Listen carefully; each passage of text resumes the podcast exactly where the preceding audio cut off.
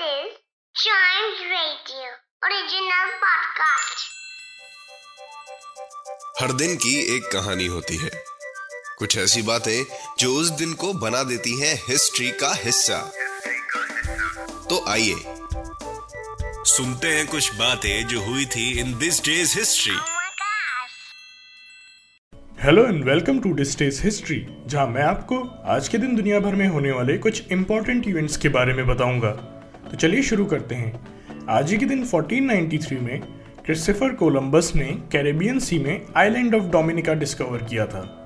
Columbus एक Italian explorer और navigator थे, जिन्होंने पूरे अटलांटिक ओशन के अक्रॉस टूर कंप्लीट करी थी। डोमिनिका को आज ऑफिशियली कॉमनवेल्थ ऑफ़ डोमिनिका के नाम से भी जाना जाता है। यह एक आइलैंड कंट्री है, जिसकी कैपिटल रोजो है।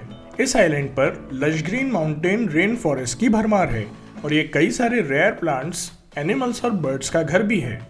आज ही के दिन 1618 में मुगल एम्परर औरंगज़ेब का जन्म हुआ था। औरंगज़ेब को आलमगीर के नाम से भी जाना जाता है।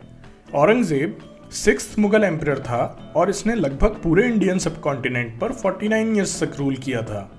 औरंगज़ेब को last effective ruler of Mughal empire भी कंसीडर किया जाता है। इसके अलावा, आज ही के दिन 1688 में जय सिंह सेकंड का जन्म भी हुआ था।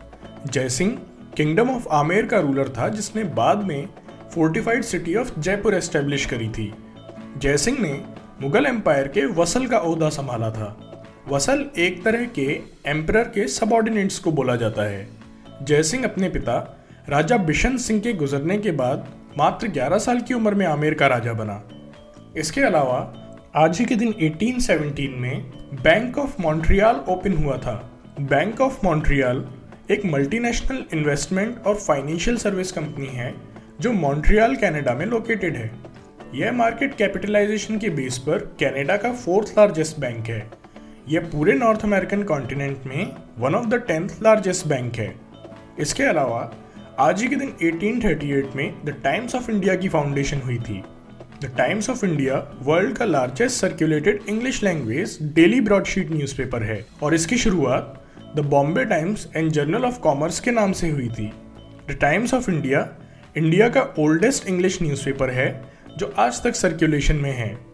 1991 में ब्रिटिश ब्रॉडकास्टिंग कॉरपोरेशन ने द टाइम्स ऑफ़ इंडिया को वर्ल्ड सिक्स बेस्ट न्यूज़पेपर की रैंक में शामिल किया था। इसके अलावा, आज ही के दिन 1911 में शेवरोले ने ऑफिशियली ऑटोमोबाइल मार्केट में अपनी एंट्री करी थी। Chevrolet American manufacturer General Motors की ऑटोमोबाइल डिवीज़न है और इसे formally Chevrolet division of General Motors company भी कहा जाता है। लुई शेवरोले और विलियम ड्यूरेंट ने आज ही के दिन इस कंपनी को स्टार्ट किया था। तो आज के लिए बस इतना ही। अगर आप हिस्ट्री के फ़ैन हैं तो चाइम्स रेडियो के इस वाले पॉडकास्ट को ज़रूर लाइक शेयर और सब्सक्राइब करें, जिससे आपका कोई भी हिस्ट्री पॉडकास्ट मिस ना हो जाए। तो मिलते हैं अगले पॉडकास्ट में। तब तक के लिए goodbye and keep chiming